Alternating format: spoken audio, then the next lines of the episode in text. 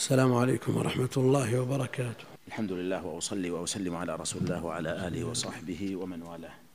حول قول المصنف رحمه الله والمضارب إذا باع بنسيئة بغير أمر ضمن في إحدى الروايتين والرواية الأخرى لا يضمن كان البحث حول المذهب من الروايتين. قال وأما جواز البيع نسأ فأطلق المصنف فيه وجهين وهما روايتان وأطلقهما في الهداية والمذهب ومسبوك الذهب والمستوعب والخلاصة والكافي والمغني والتلخيص والشرح والرعايتين والزركش وأطلقهما الخرقي في ضمان مال المضاربة. أحدهما له ذلك وهو الصحيح من المذهب. جزم به في الكافي وغيره قال في يعني له أن يضارب فلا يضمن. نعم. قال في الفائق ويملك البيع نسأ في أصح الروايتين. قال الزركشي وهو مقتضى كلام الخرقي وصححه في التصحيح. قال الناظم هذا أقوى. من أين من أين أخذ كونه مقتضاه لا والرواية الأخرى لا يضمن. ضامن في إحدى الروايتين عن أبي عبد الله رحمه الله تعالى والرواية الأخرى لا يضمن. الظاهر أنه أخذها من من التنصيص على الرواية الأخرى. وإلا فالأصل أن الكتاب على رواية واحدة. فكونه ذكر الرواية الثانية ها؟ كأنه يشعر بذلك. نعم استشف من هذا. وصححه في التصحيح قال الناظم هذا أقوى. قال في الفروع ويصح في الأصح. ذكره في باب الوكالة عند الكلام على جواز بيع الوكيل نسأ وقدمه في المحرر هناك واختاره ابن عقيل. وجزم المصنف في باب الوكالة بجواز البيع نسأ للمضارب. هذا انتهى طيب. المصنف من قدامه. أي نعم نعم. سم. مش عندك بالروض في شيء؟ ما في شيء. بحثت في الروض؟ ما وجدت فيه شيء. حول الموضوع. هذا سم ها؟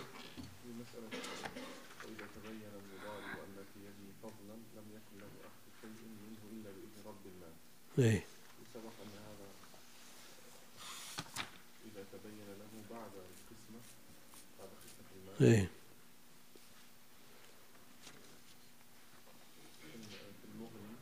إيه.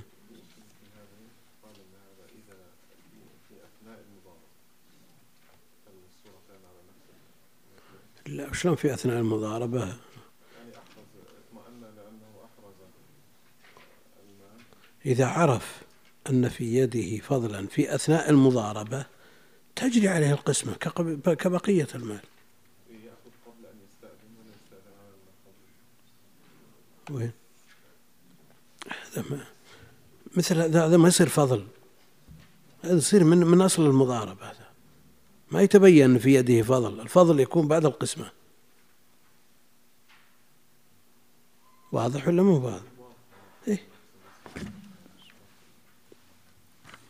نعم وقال إذا ظهر في المضاربة شو؟ إذا ظهر في المضاربة لا يبين يعني إذا انتهت أو في أثنائه لا هو اللي يظهر أنه ما يظهر في أثناء المضاربة إذا ظهر من قبل القسمة من ضمن مال المضاربة هذا ما في إشكال.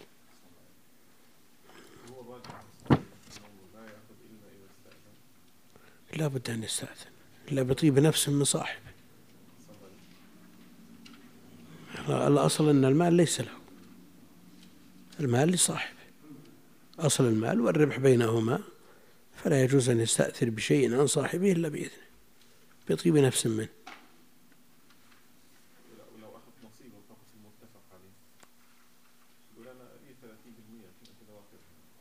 30% ياخذ ثلاثين بالمئة لكن لا بد من إطلاع صاحبه عليها لئلا يتهم.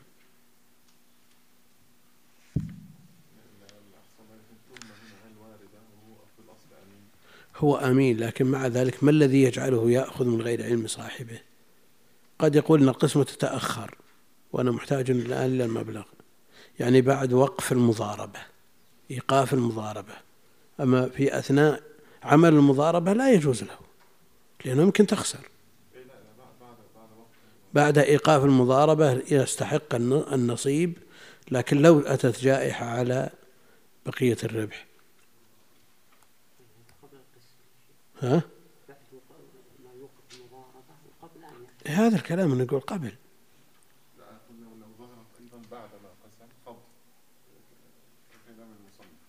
هو الكلام الفضل لا يبين إلا بعد القسمة. أما قبل القسمة فمن أصل المضاربة. طيب على الصورة أنه ظهر بعد القسمة إيه. ما يأخذ إلا بإذن صاحب المال بنفس العلم. سم.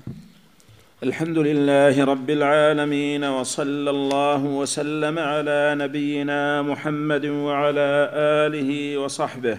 قال رحمه الله تعالى كتاب الوكالة ويجوز التوكيل في الشراء والبيع ومطالبة الحقوق والعتق والطلاق. حاضرا كان الموكل أو غائبا. موكل موكل. الموكل؟ نعم. ما يجوز أن تكون موكل يا شيخ؟ لا لا.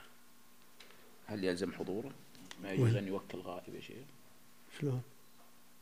يرسل له الوكالة. يرسل له وكالة لكن الموكل هل يحتاج إلى وكالة وهو حاضر في البلد أو خاص بنفسه ويطالب بنفسه؟ قد يحتاج يا شيخ. هو قال لك الآن ما يحتاج كله واحد غائب ولا حاضر؟ هو اللي يحتاج إلى تنصيص. حاضرا كان الموكل أو غائبا وليس للوكيل أن يوكل فيما وكل فيه إلا أن يجعل ذلك إليه. وإذا باع الوكيل ثم ادعى تلف الثمن من غير تعد منه فلا ضمان عليه. فإن اتهم حلف. ولو أمر وكيله أن يدفع إلى كل رجل مالا. إلى رجل. عندنا زيادة ما في كل. ولو أمر وكيله أن يدفع إلى رجل مالا فادعى أنه دفعه إليه لم يقبل قوله على الآم على الآمر الآخر إلا ببينة. بدون آخر على الآمر إلا ببين عجيب. في آخر وش الداعي له؟ ما ما أدري. ما. عندنا الآخر. ما لا داعي. فادعى أن- متن المغني لكن تحت حاشية في ميم زيادة في الآخر ما, ما, في آمر أول وآمر آخر هو آمر واحد. نعم. ولو أمر وكيله أن يدفع إلى رجل مالا فادعى أنه دفعه إليه لم يقبل قوله على الآمر إلا ببينة وشراء الوكيل من نفسه غير جائز وكذلك الوصي وشراء الرجل لنفسه من مال ولده الطفل جائز. وكذلك شراؤه له من نفسه وما فعل الوكيل بعد فسخ الموكل أو موته فباطل وإذا وكله في طلاق زوجته فهو في يده حتى يفسخ أو يطأ ومن وكل في شراء شيء فاشترى غيره كان الآمر مخيرا في قبول الشراء فإن لم يقبل لزم الوكيل. إلا أن يكون اشتراه بعين المال فيبطل الشراء والله أعلم. الحمد لله رب العالمين صلى الله وسلم على نبيه ورسوله نبينا محمد وعلى آله وصحبه أجمعين. أما بعد فيقول المؤلف رحمه الله تعالى كتاب الوكالة وهي الإنابة. الوكالة الإنابة في الحقوق واستيفائها. قال ويجوز التوكيل. قال من القائل؟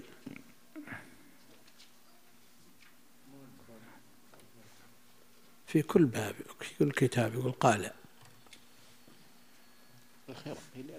ما عندكم قال؟ لا. هم؟ قال ويجوز التوكيل في الشراء والبيع. من القائل؟ المصنف. لها داعي ولا ما ما لها داعي؟ كانوا يرون الكتب. ها؟ أقول كانوا يرون الكتب روايات يا شيخ. لعل هذا تلميذه يقول قال. هذه طريقة المتقدمين. الراوي راوي الكتاب هو الذي يكتب الكتاب. يقول الراوي عن الخراقي قال يعني الخراقي ويجوز طريقة المتقدمين هكذا حتى أنهم يذكرون اسم الراوي في الكتاب. يذكرون. مسند الإمام أحمد كله. حدثنا عبد الله قال حدثنا أبي والمؤلف أحمد رحمه الله. الموطأ. حدثنا يحيى بن يحيى قال أخبرنا مالك. من هو؟ مؤلف أملى أو كتب هذا الواقع. كل كتب المتقدمين هكذا. قال الربيع حدثنا الشافعي أو قال الشافعي. كل كتبهم هكذا المتقدمين. ثم يأتي من يحذف هذا. أحمد شاكر حذف. قال حدثنا عبد الله قال حدثني أبي يقول ما له داعي. لا عبد الله ولا أبوه يذكرون. على طول شيخ شيخ الإمام أحمد. مثل ما فعل البخاري وغيره. يلزمون المتقدمين بطرائق المتأخرين وهذا خطأ. هذا تصرف في الكتب. حتى يأتي من يأتي من لا علاقة له في العلم يقول المسند مو بتأليف أحمد. لو تأليف أحمد ما قال حدثنا عبد الله قال حدثنا أبي. هو تأليف من دون عبد الله.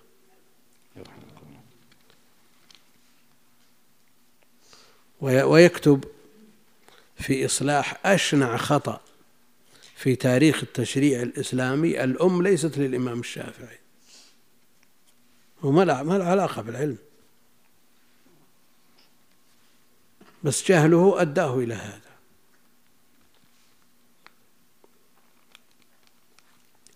قال ويجوز التوكيل في الشراء والبيع وبمطالبة الحقوق. التوكيل في البلاء في الشراء والبيع. النبي عليه الصلاة والسلام وكل في الشراء.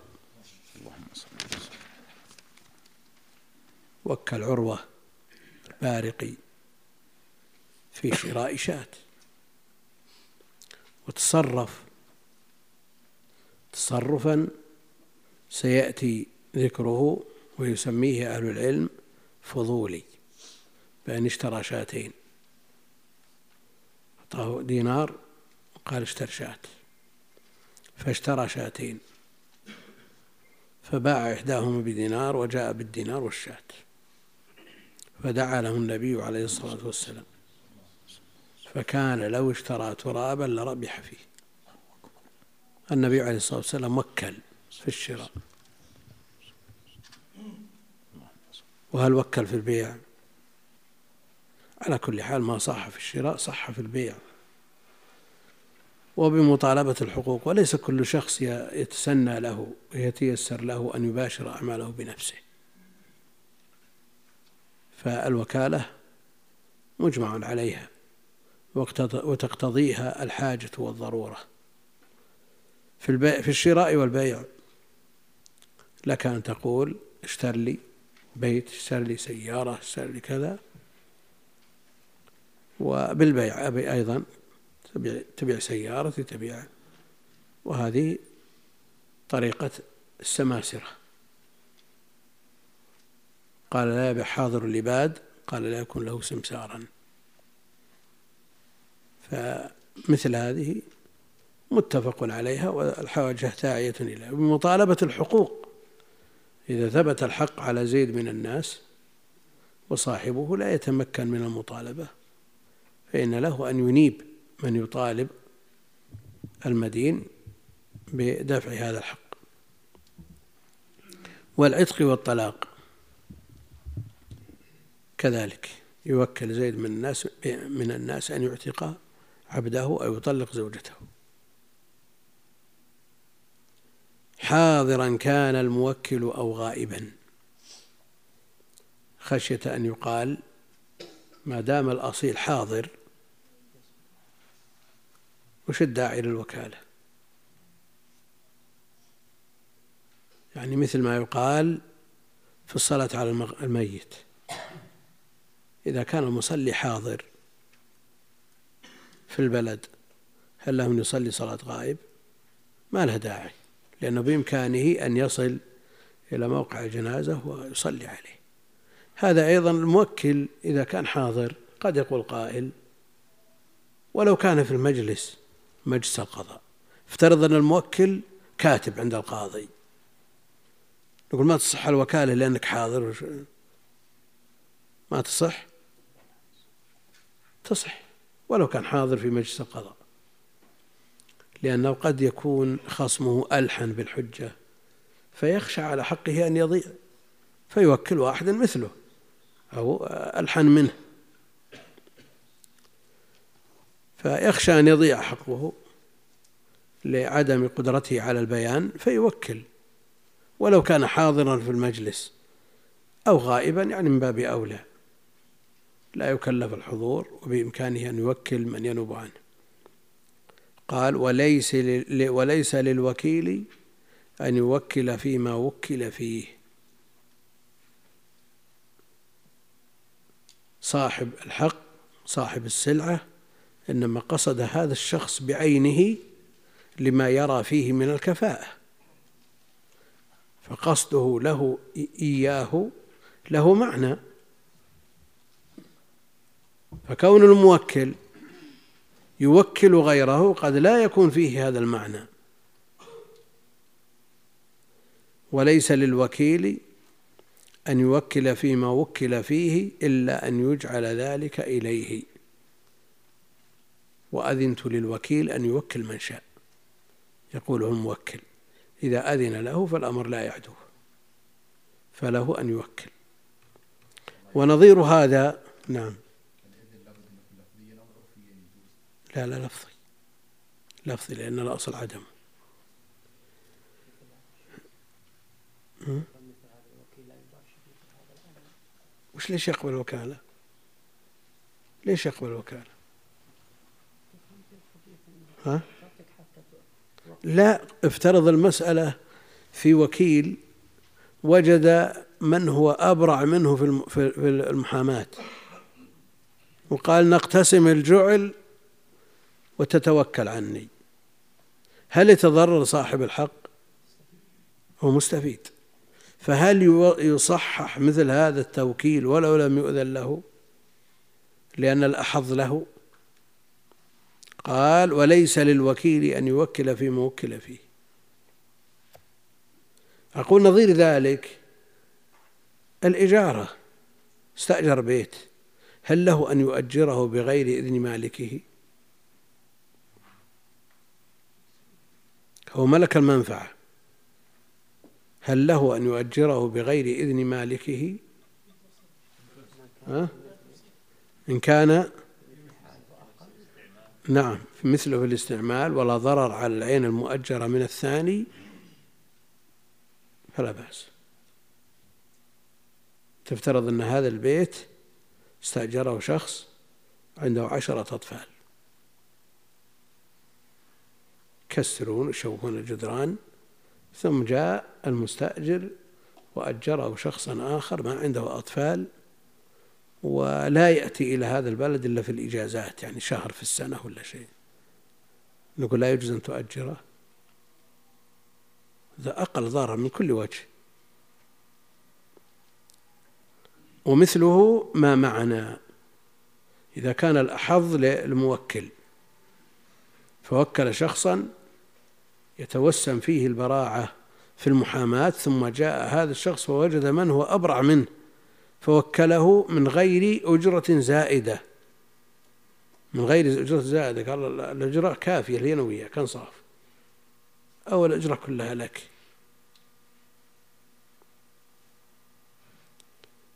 مقتضى الإطلاق ليس الوكيل أن يوكل فيما وكل فيه إلا أن يجعل ذلك إليه. مقتضاه أنه ولو كان أحظ للموكل من الوكيل الأول.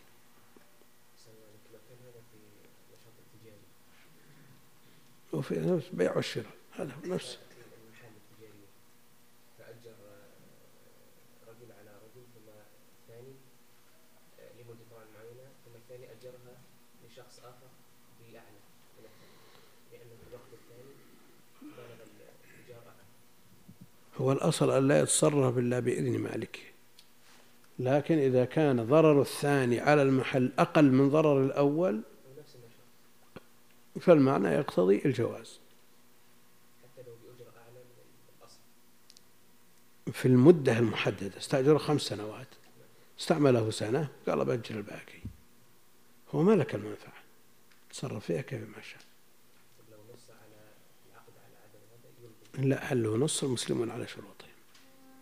المسلمون على شروطهم يكون أفضل قد يكون في المساواة لكن لم يكن مساوي هل نقول جن- يغلب جانب الحاضر ويمنع لا لما يخشى أن يكون أشد ضرر. المقصود أنه إذا تحقق النفع للعين فلا يمنع منه إن شاء الله. قال وإذا باع الوكيل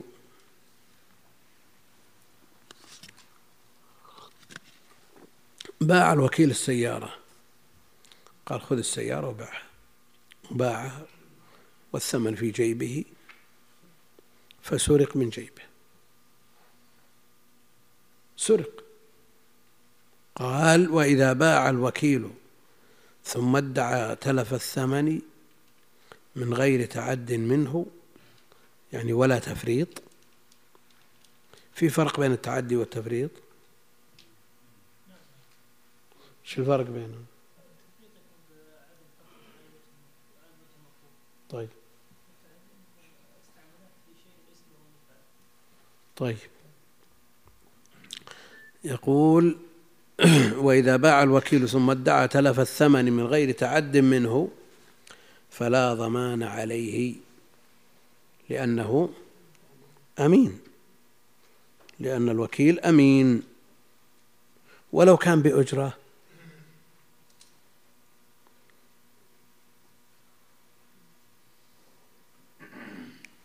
ولو كان هذا الوكيل بأجرة.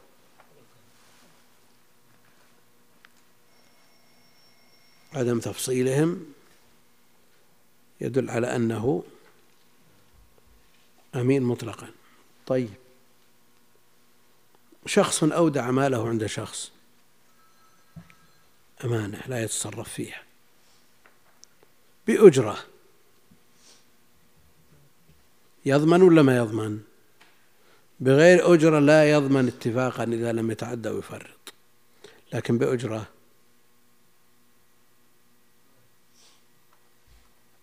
هم؟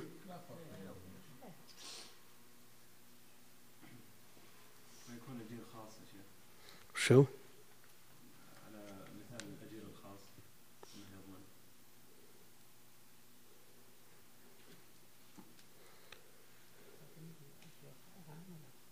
شو التضمين الآن يقال بأجر العام ولا الخاص هم يضمنون العام وهذا أج- أجير. هذا هو في حقيقته إذا حفظ المال بأجرة فهو أجير. أما الأمين كونه لا يضمن لأنه محسن. محسن. ولذلك يختلفون في العارية. هل هي مضمونة أو غير مضمونة؟ نعم.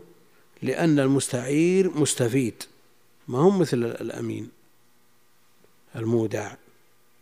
هذا غير مستفيد. فعندنا إذا باع الوكيل ثم ادعى تلف الثمن من غير تعد منه فلا ضمان عليه وهذا اللي جرى عليه المؤلف فإن اتهم حلف. إذا ادعى التلف قبل قوله. نعم. والقاعدة أن من يقبل قوله أنه يكون مع يمينه. فكيف قال هنا فإن اتهم حلف؟ الأصل أنه إذا ادعى التلف يقبل قول لكن هل يلزم يمينه ولا لا؟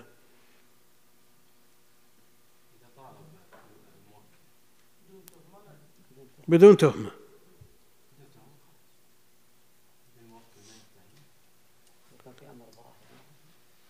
لكن قال أنا والله بعتك السيارة خمسين ألف وسرقت. بس مع السلامة ما في شيء. والقاعدة عند أهل العلم أن كل من يقبل قوله أنه بيمينه. فكيف قال فإن اتهم حلف؟ لأنه قد يثق صاحب المال التالف بيد الوكيل قد يثق به ثقة مطلقة ولا يحتاج إلى يمينه. لكن إن اتهمه بالتضييع حلف وهل هذا يخرم قولهم؟ كل من قبل قوله لابد أن يكون مع يمينه؟ لأن اليمين من حق صاحب الحق. من حق صاحب الحق. فإذا لم يطلبه مع وجود الثقة فإنه لا يلزم أسقطه. نعم.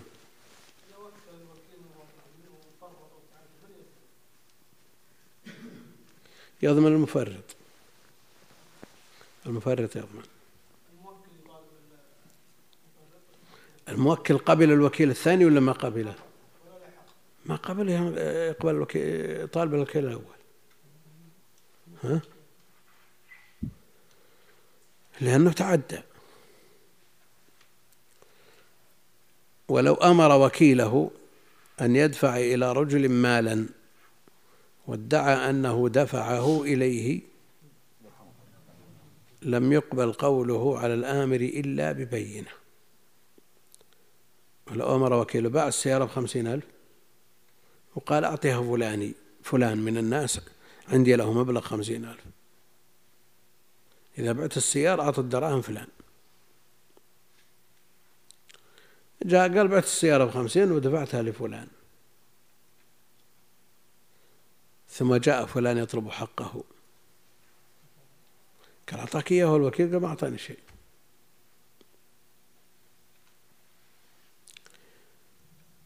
ولو أمر وكيل ولو أمر وكيله أن يدفع إلى رجل مالا وادعى أنه دفعه إليه لم يقبل قوله على الآمر إلا ببينة.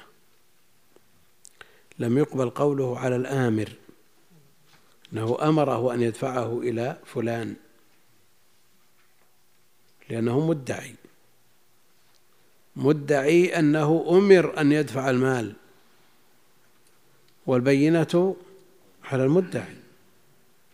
البينة على المدعي.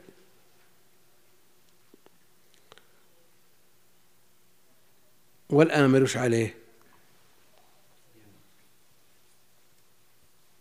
الآن من المدعي؟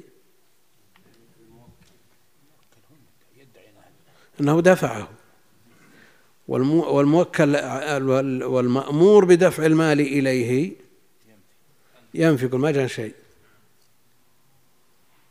ما جاءني شيء.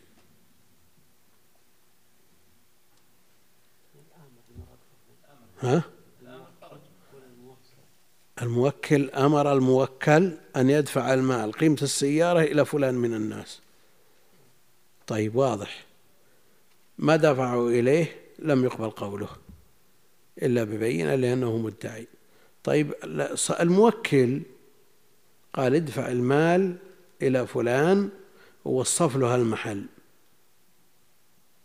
ما ضبط الوصف هذا وراح ودفعه لشخص آخر. ما ضبط الوصف. قصر شارع ولا قدم شارع وعطاهن بنفس أي نعم. أو ضغط المصعد وطلع غلط. زود دور ولا نقص دور ونفس. نفس التقسيم ونفس الوصف. طلع من المصعد وعلى اليمين ثالث شق على اليمين طق عليه واعطاه المبلغ. ها؟ ما أخذ وصل ولا شيء المسألة بالثقة. ثم جاء صاحب المال قال والله ما أعطيتني شيء. قال لا ما أعطي. وكيلي قال له ودي. قال ما جاني شيء. قال إلا أنا معطيه وأنت ما أعطيه. من يقبل قوله في هذه الصورة؟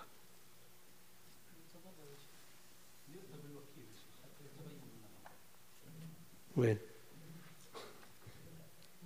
الوكيل ما يعرفه.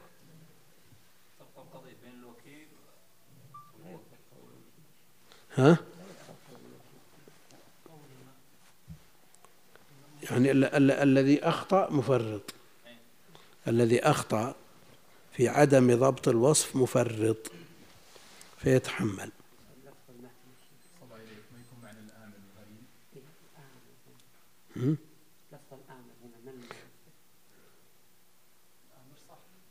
قوله على الآمر. هي الآمر الذي أمره الموكل. أمره أن يدفع المال إلى إلى غريمه.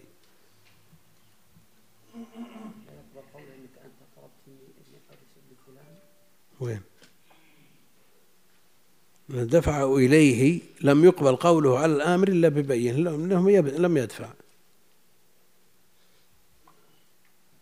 لأن آمر قال قال أنت ما دفعت ويقول لا أنا دفعت.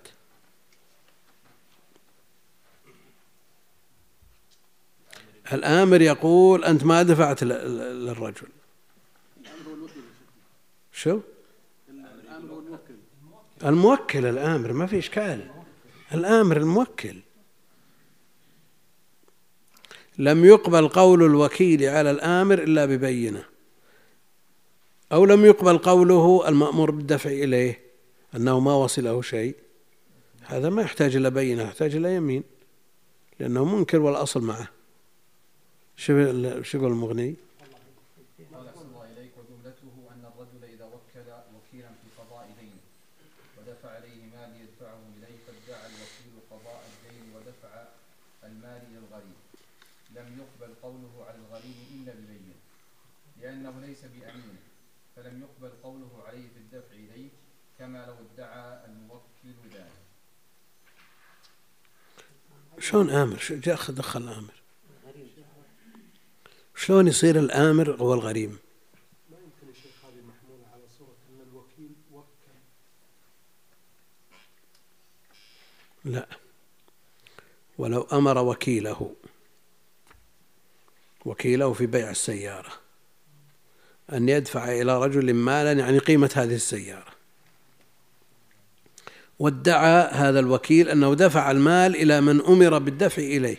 فالآمر هو صاحب المال. واضح هذا. لكن عندكم يقول في المغنية الغريم الآمر. شلون صار الغريم آمر؟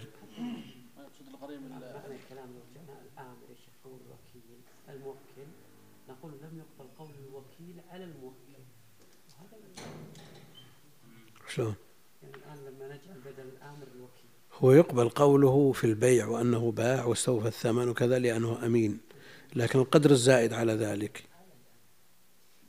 والآن جعل في يا شيخ تفريط في استيفاء الح- في توثيق السداد إيه نعم تمام المسألة يعني لو ما يكون قصد صاحب المغني أن ال- الوكيل أصبح غريما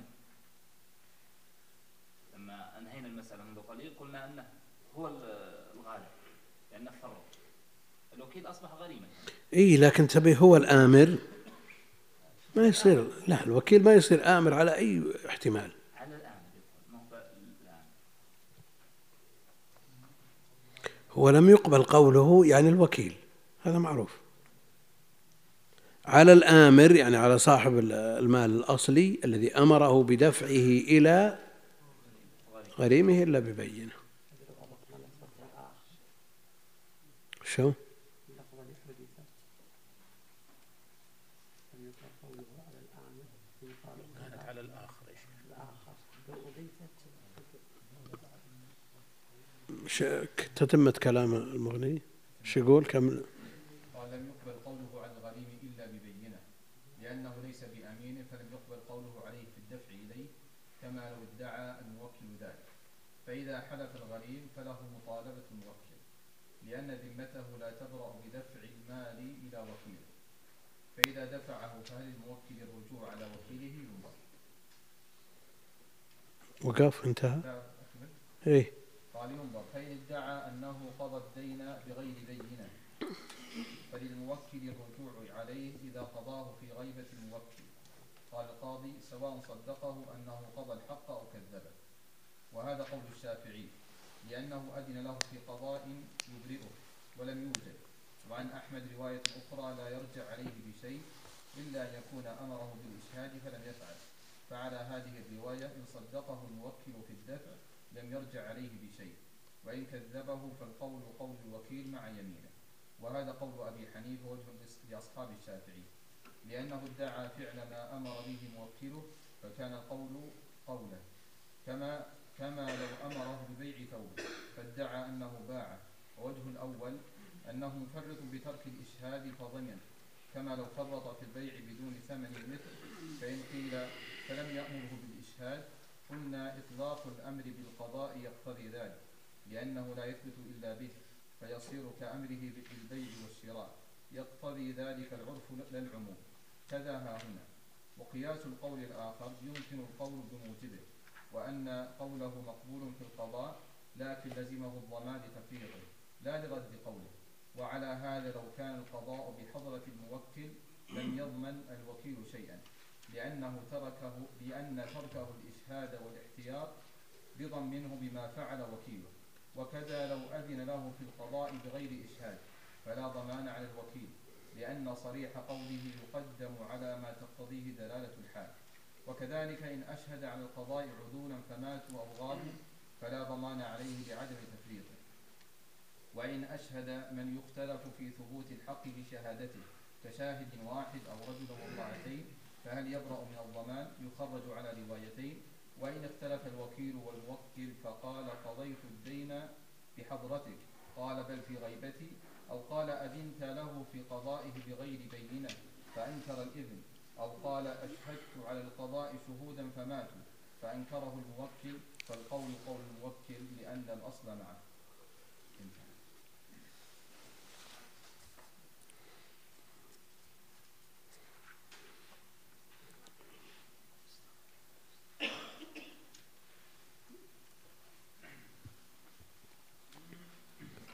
ما زالت. لو قلنا انها تصحفت من الآخر إلى الآمر استقام. يعني الأصل انها ولو أمر وكيله أن يدفع إلى رجل مالا وادعى أنه دفعه إليه. قوله على الآخر يعني على الغريم. غريم ألو... الموكل هو يمشي مع كلام صاحب المغني. أي نعم. يصير الآخر. واللي في المغني الآمر ولا الآخر ولعل شيخ العبارة اللي عندنا اللي الآمر الآخر لعلها تؤكد هذا فتكون إذا تحذف إيه الآمر تحذف الآمر فيبقى الآخر إيه فتستقيم العبارة شو يقول؟ شو عند الزركشي؟ الزركشي يقول إذا وكل وكيلا أن يدفع إلى رجل مالا فادعى أنه دفعه إليه وأنكره من أمر بدفعه إليه فإن قول الوكيل لا يقبل على الآمر ويلزمه الضمان على المذهب لأنه مفرط حيث لم يشهد على الدفع أشبه ما لو أمره بذلك ففعله هي صارت ال- محط ال- الكلام كله على التفريط في عدم الإشهاد. تفريط في عدم الإشهاد.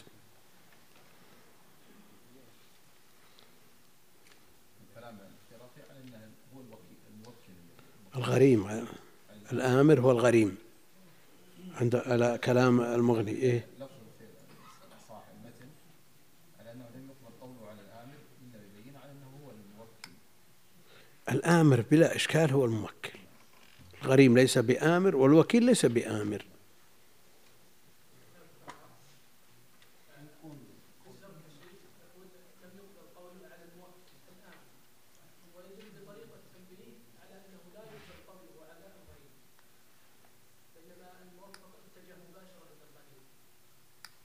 إيه. واضح كلام آه، الموفق. أنه يقصد الغريم وكلمة الآخر أو الآخر به اليق وكلام الزركشي متجه إلى الموكل وكلمة الآمر به اليق شو؟ الآمر إيه؟ يكون خلاف بين الوكيل والموكل لأن الوكيل يقول أنت أذنت لي ب- بلا شهود أو لم تقم لي شهود والآمر يطلب شهود فيكون القول لا هو ما في ذكر للشهود. ما في ذكر للشهود الآن. كلها ادعاء دفع وإنكاره ادعاء الدفع وإنكاره ولو أمر وكيله أن يدفع إلى رجل مالا باع السيارة بخمسين باعها بخمسين انتهى الإشكال. قال هالخمسين بدل ما تجيبها لي؟ أعطى فلان. راح الفلان ثم جاء فلان بعد أسبوع يبيع الخمسين. قال معطيه مرسل لك الدراهم قال ما جاء شيء. هل نقول أنه يضمن لأنه لم يشهد؟ لهذا السبب أنه فرط في ترك الإشهاد. حال الناس عملهم على هذا. يقضون ويقتضون من غير إشهاد.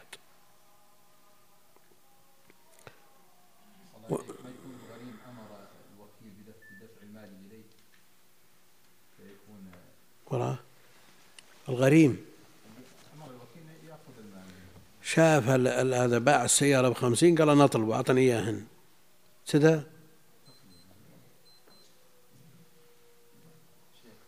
يستقيم الكلام ينقل قوله على الآن بالآخر أحسن الله إليك يشكل عليه أول كلام ولو أمر وكيله فالضمير ينصرف إلى الموكل لا إلى غيره أقول يشكل على كلام الشيخ محمد. إيه. قول المصنف ولو أمر وكيلا. فالكلام كله في الموكل واضح واضح واضح. ما تحتمل. ما تحتمل. نعم.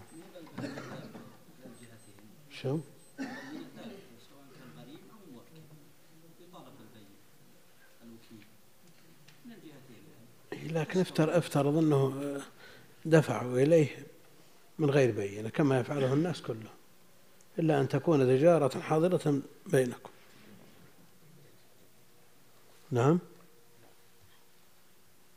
تجارات تدار ويفعلون في الأسواق العاط فلان خذ من فلان وخلاص انتهى. لأن التجارات تدور. لو افترضنا المسألة بغض النظر عن كلام المؤلف قال لو بع هذه السيارة فباعها بالمبلغ المرضي عند الموكل. ثم قال له بدلا من أن تأتي لي بالقيمة ادفعها إلى فلان أنا مدين له فادفع إليه. راح وقال دفعت عليه دفعتها إليه ثم أنكر المدفوع إليه. المال يكون من ضمان من؟ عند الوكيل هم؟ عند الوكيل وكيل أحسن من ضمان الوكيل لماذا؟ لأن اصل المبلغ استلمه نعم اعترف باستلامه فهو في حوزته وهو يدعي أنه دفعه إلى الغريم لا بد من البينة أنه دفع أو يمين الغريم الذي ينكر فالبينة على المدعي واليمين على من أنكر والله في النهاية يلام. يلام. هو ما يلام إذا مشت الأمور. الآن العلماء يقولون الكتابة سنة. إذا تداينتم بدين إلى أجل مسمى فاكتبوه. سنة الكتابة يعني ما يأثم بتركها. لكن عند مقاطع الحقوق عند القضاء يلتزم بلوازمها.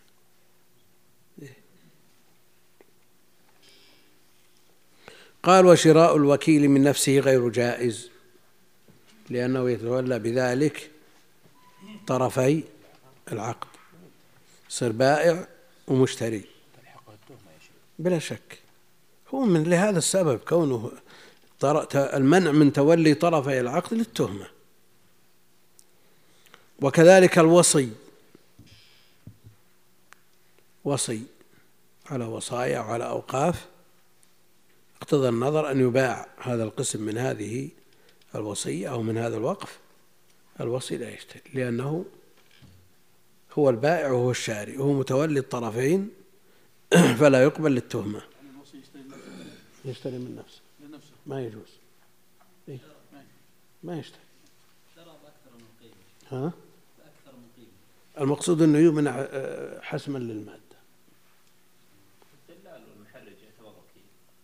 وين؟ اي وكيل اي وكيل؟ وكيل في البيع. فما يشتري لنفسه. يعني ما يزيد.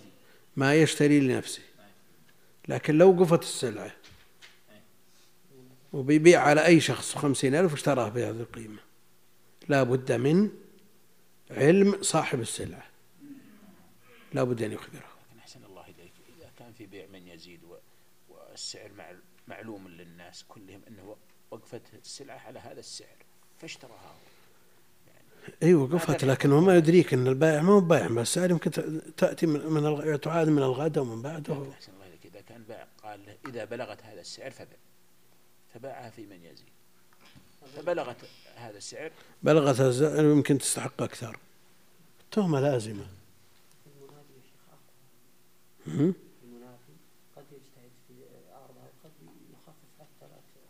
على كل حال التهمة واردة.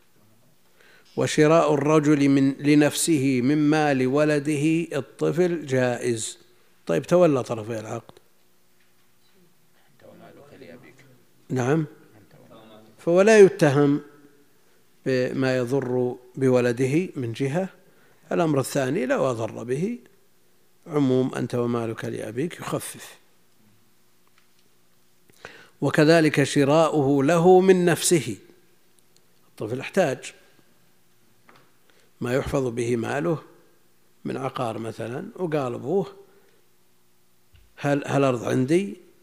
أبى أبيعها عليه وهو وكيله وصيه هو تحت ولايته وكفالته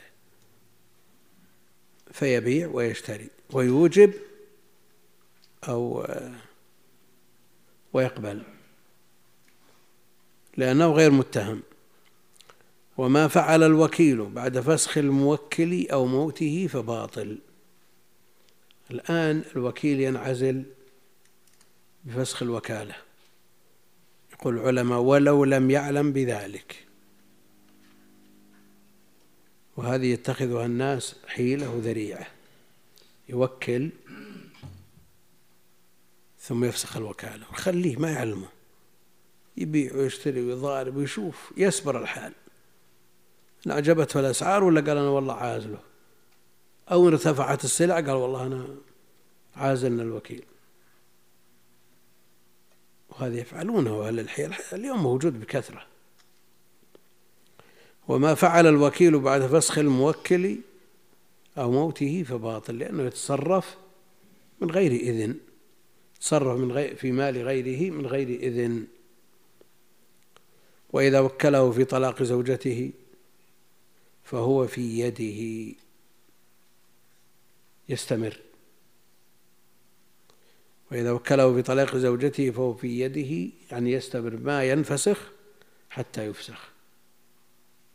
أو يطأ الزوج. مما يدل على أن له رغبة في المرأة ولا يريد طلاقها لو يريد طلاقها ما ما وطئ وإذا وكله بطلاق زوجته فهو في يده حتى يفسخ أو يطأ. لأن التوكيل في الطلاق يدل على الرغبة عنها والوطء يدل على الرغبة فيها. الله إليك لو باشر دون الوطن هل تنفسخ به الوكالة؟ وما في شك أن هذا يدل على الرغبة. يدل على الرغبة. فهو عدول عن الطلاق. يكون الوطن من باب التمثيل هنا أحسن الله إليك. من نعم،. الحصر. لا. نعم. هذا يشعر بعدم جواز التوكيل في الطلاق على الإطلاق يعني؟ لا لا. ولا أو يطأ إذا وطأ خلاص. دل على عدوله عن رغبته في الطلاق. إذا وطئ الزوج آه، التوكيل في الطلاق يدل على الرغبة عنها. والوطء على رغبته فيها. وهذه رغبتان متعارضتان. والأصل بقاء, بقاء النكاح.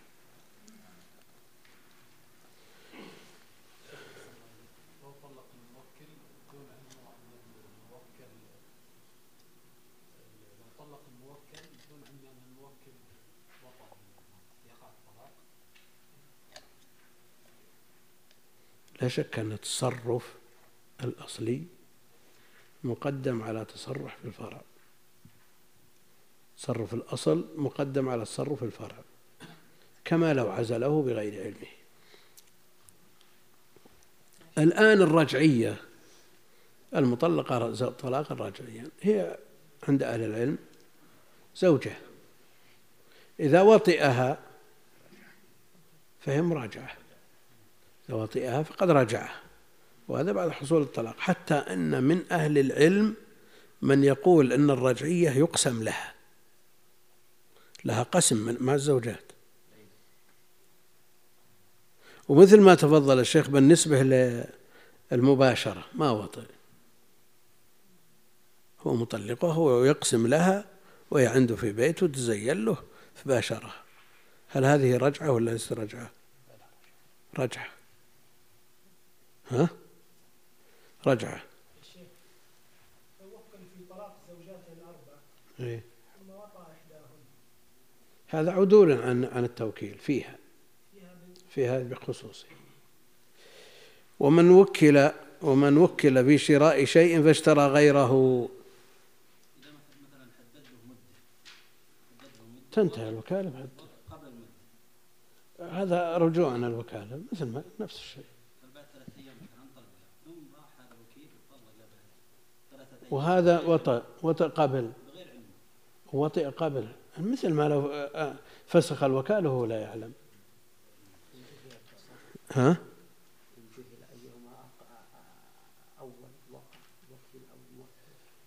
لا وإذا ق- إذا إذا وقعت الطلاق قبل أن يطأ وقع الطلاق بلا شك أنا أقصد لو جهل يعني وكل ووطئ وجهل السابق منهما. الأصل بقاء النكاح.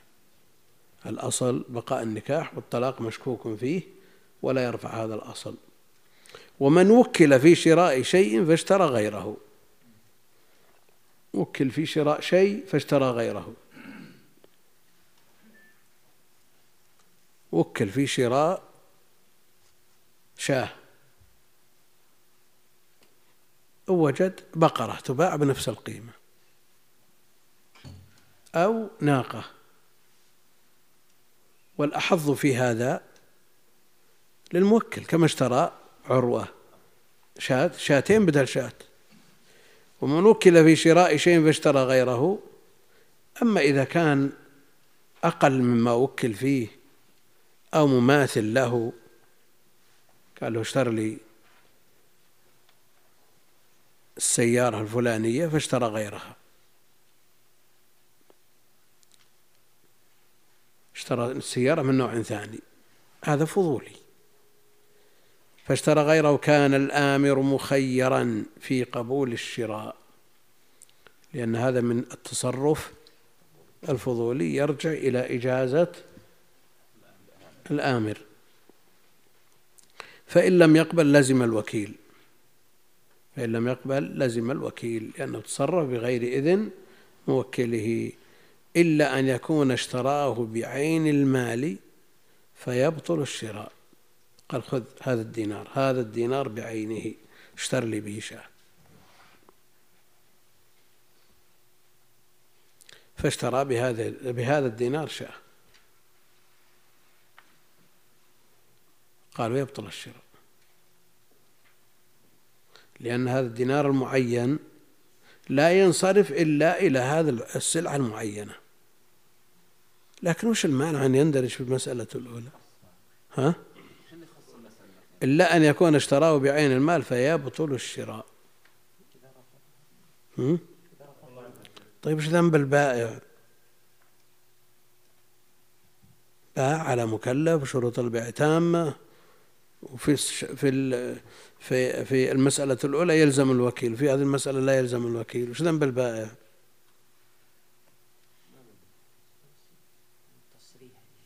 شلون تصريح الآن لو ذكرت أشتريها لفلان مثل لو إلا أن يكون اشتراه بعين المال الذي يعطيه طيب وش دخل المال؟ أنا وش أدري أنه اشترى بعين المال وبغيره؟ وأنا بايع. أنا أخذت الدينار واشتريت به سلعة أو أكلته. ها؟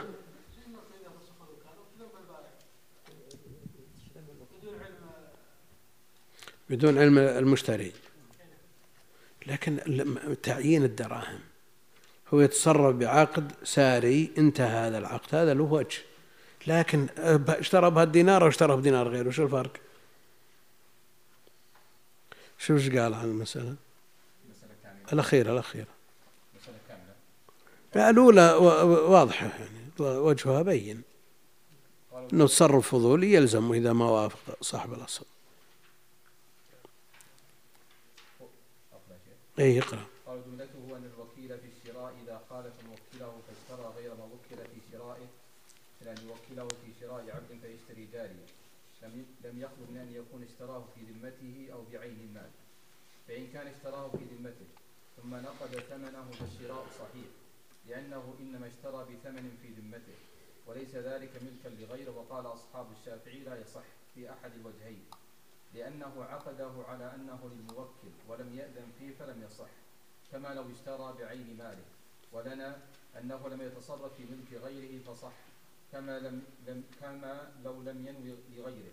إذا ثبت هذا فعن أحمد روايتان. إحداهما الشراء لازم للمشتري وهو الوجه الثاني لأصحاب الشافعي لأنه اشترى في ذمته بغير إذن غيره فكان الشراء له كما لو لم ينوي غيره. والرواية الثانية يقف على إجازة الموكل فإن أجازه لزمه لأنه اشترى له وقد أجازه فلزمه كما لو اشترى بإذنه وإن لم وإن لم يجزه لزم الوكيل لأنه لا يجوز لا يجوز أن يلزم الموكل. لأنه لم يأذن في شرائه ولزم الوكيل لأن الشراء صدر منه ولم يثبت لغيره فيثبت في حقه كما لو اشتراه لنفسه. وهذا الحكم في كل من اشترى شيئا في ذمته لغيره بغير إذن سواء كان وكيلا للذي قصد الشراء له أو لم يكن وكيلا له. فأما إن اشترى بعين المال مثل أن يقول بعني الجارية بهذه الدنانير أو باع مال غيره بغير إذنه فالصحيح في المذهب أن البيع باطل وهو مذهب الشافعي وفي رواية أخرى أنه صحيح ويقف على إجازة المالك فإن لم يجزه بطل. يعني كالمسألة الأولى. وإن أجازه صح لحديث عروة بن الجعد أنه باع ما لم يؤذن له في بيع له في بيعه فأقره عليه النبي صلى الله عليه وسلم صلى ولأنه تصرف له بخير فصح ووقف على الإجازة كالوصية بالزائد على الثلث. وجه الرواية الأولى أنه عقد على مال من لم يأذن له في العقد فلم يصح. كما لو باع مال الصبي المراهق ثم بلغ فأجازه ولأن النبي صلى الله عليه وسلم قال لحكيم بن حزام لا تبع ما ليس عنده يعني ما لا تملك. وأما حديث عروة فإنه يحتمل أنه كان وكيلا مطلقا بدليل أنه باع وسلم المبيع وأخذ ثمنه. وليس ذلك جائز لمن لم يؤذن له فيه اتفاقا. ومتى حكمنا ببطلان البيع فاعترف له العاقد معه ببطلان البيع أو ثبت ذلك ببينة فعليه رد ما أخذه. وإن لم يعترف بذلك ولا قامت به بينة حلف العاقد ولم يلزمه رد شيء لأن الأصل أن تصرف الإنسان نفسه فلا يصدق على غيره فيما يبطل عقده. وإن ادعى البائع أنه باع مال غيره بغير إذنه فالقول قول المشتري. لما ذكرناه؟ ولو قال المشتري إنك بعت مال غيرك بغير إذنه فأنكر البائع ذلك وقال بل بعت ملكي أو قال بعت مال موكلي بإذنه فالقول قوله أيضا وإن اتفق البائع والمشتري على ما يبطل البيع وقال الموكل بل البيع صحيح فالقول قوله مع يمينه ولا يلزمه رد ما أخذه من العوض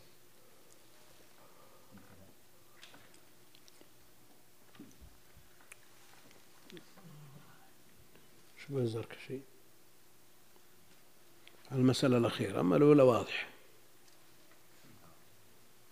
كان بعين المال.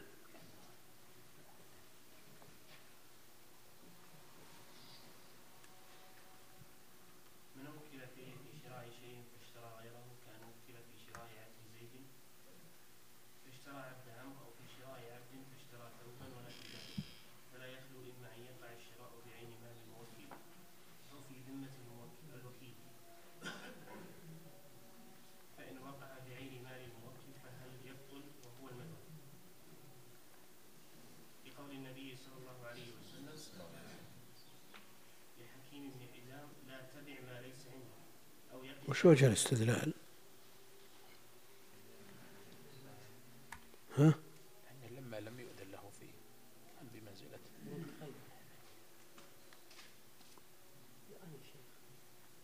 ما هم مأذون له يشتري بنفسه بعين المال. لكن حدد له المشترى حدد له السلعة ها؟ الآن لفعل هذا المبيع. آه، لا تشتري ما لم يأذن يعني نعم، بعيد بعيد تخالف الحديث بعيد. ما ثبت في الشراء ثبت في البيع أحسن. آه. أو يقف على إجازة المال في عروة بن الجعد فيه روايتان. وإن وقع في ذمة الوكيل بنية الشراء للموكل فهل الشراء صحيح؟ وهو المذهب المعروف الشيطان وغيره. للتصرف وقع في الذمة وهي قابلة لذلك أو بعض. كالشراء بالعين حكاه القاضي في روايتين. فيه خلاف وعلى الأول فهل يلزم المشتري لكونه اشترى لغيره بغير أمره أشبه ما لو لم ينوه له أو يقف على إجازة الموكل فإن أجازه لزمه لأنه اشترى له. أشبه ما لو أذن فيه وإن رده لزم الموكل لصدور الشراء منه. فيه روايتان حكاهما أبو محمد ثم شرط القاضي وتبعه وتبعه أبو البركات. ألا يسمي الموكل بالعقد إذا كان الشراء في الذمة فإن سماه بطل وظاهر كلام الشرطي وأبي محمد عدم اشتراط هذا الشرط والله أعلم. الآن لو قال له اشتر لي مثل هذه السلعة. وكله في شراء مثل هذه السيارة. فاشترى السيارة نفسها وش الحكم؟ ها؟ بس أقول ما قلت اشترى السيارة. أنا أشوف السيارة لو بي اشتريتها أنا لو أنا بيها السيارة اشتريتها أنا قلت لك اشتر لي مثله. يكون مثل ال- مثل الشيء؟ نفسه. شو؟ قال رجل لشريح أو قال رجل لآخر اشتر لي مثل هذا الثوب الذي معك. فاشترى الثوب نفسه. فلما جاء قال أنا ما قلت اشتر لي الثوب نفسه أبي مثله أنا. فتخاصم عند شريح قاضي فألزمه بأخذ الثوب. وقال لا شيء أشبه بالشيء من الشيء نفسه. يعني يمكن يجيب لك مطابق بنسبة تسعين بالمئة مثله. لكن إذا جاب الشيء نفسه مطابق مئة بالمئة. اللهم صل على محمد وعلى آله وصحبه وكل في بيع سيارته فباعها بدل ما يبيعها بخمسين باعها بأربعين مو يبطل. إذا رفض الموكل يبطل زي السيارة الآن مثل النقد هذه ملك له وهذه ملك له لما الآن تصرف فيها في غير وجهه أعطنا حكم السلعة لو كانت غير المال.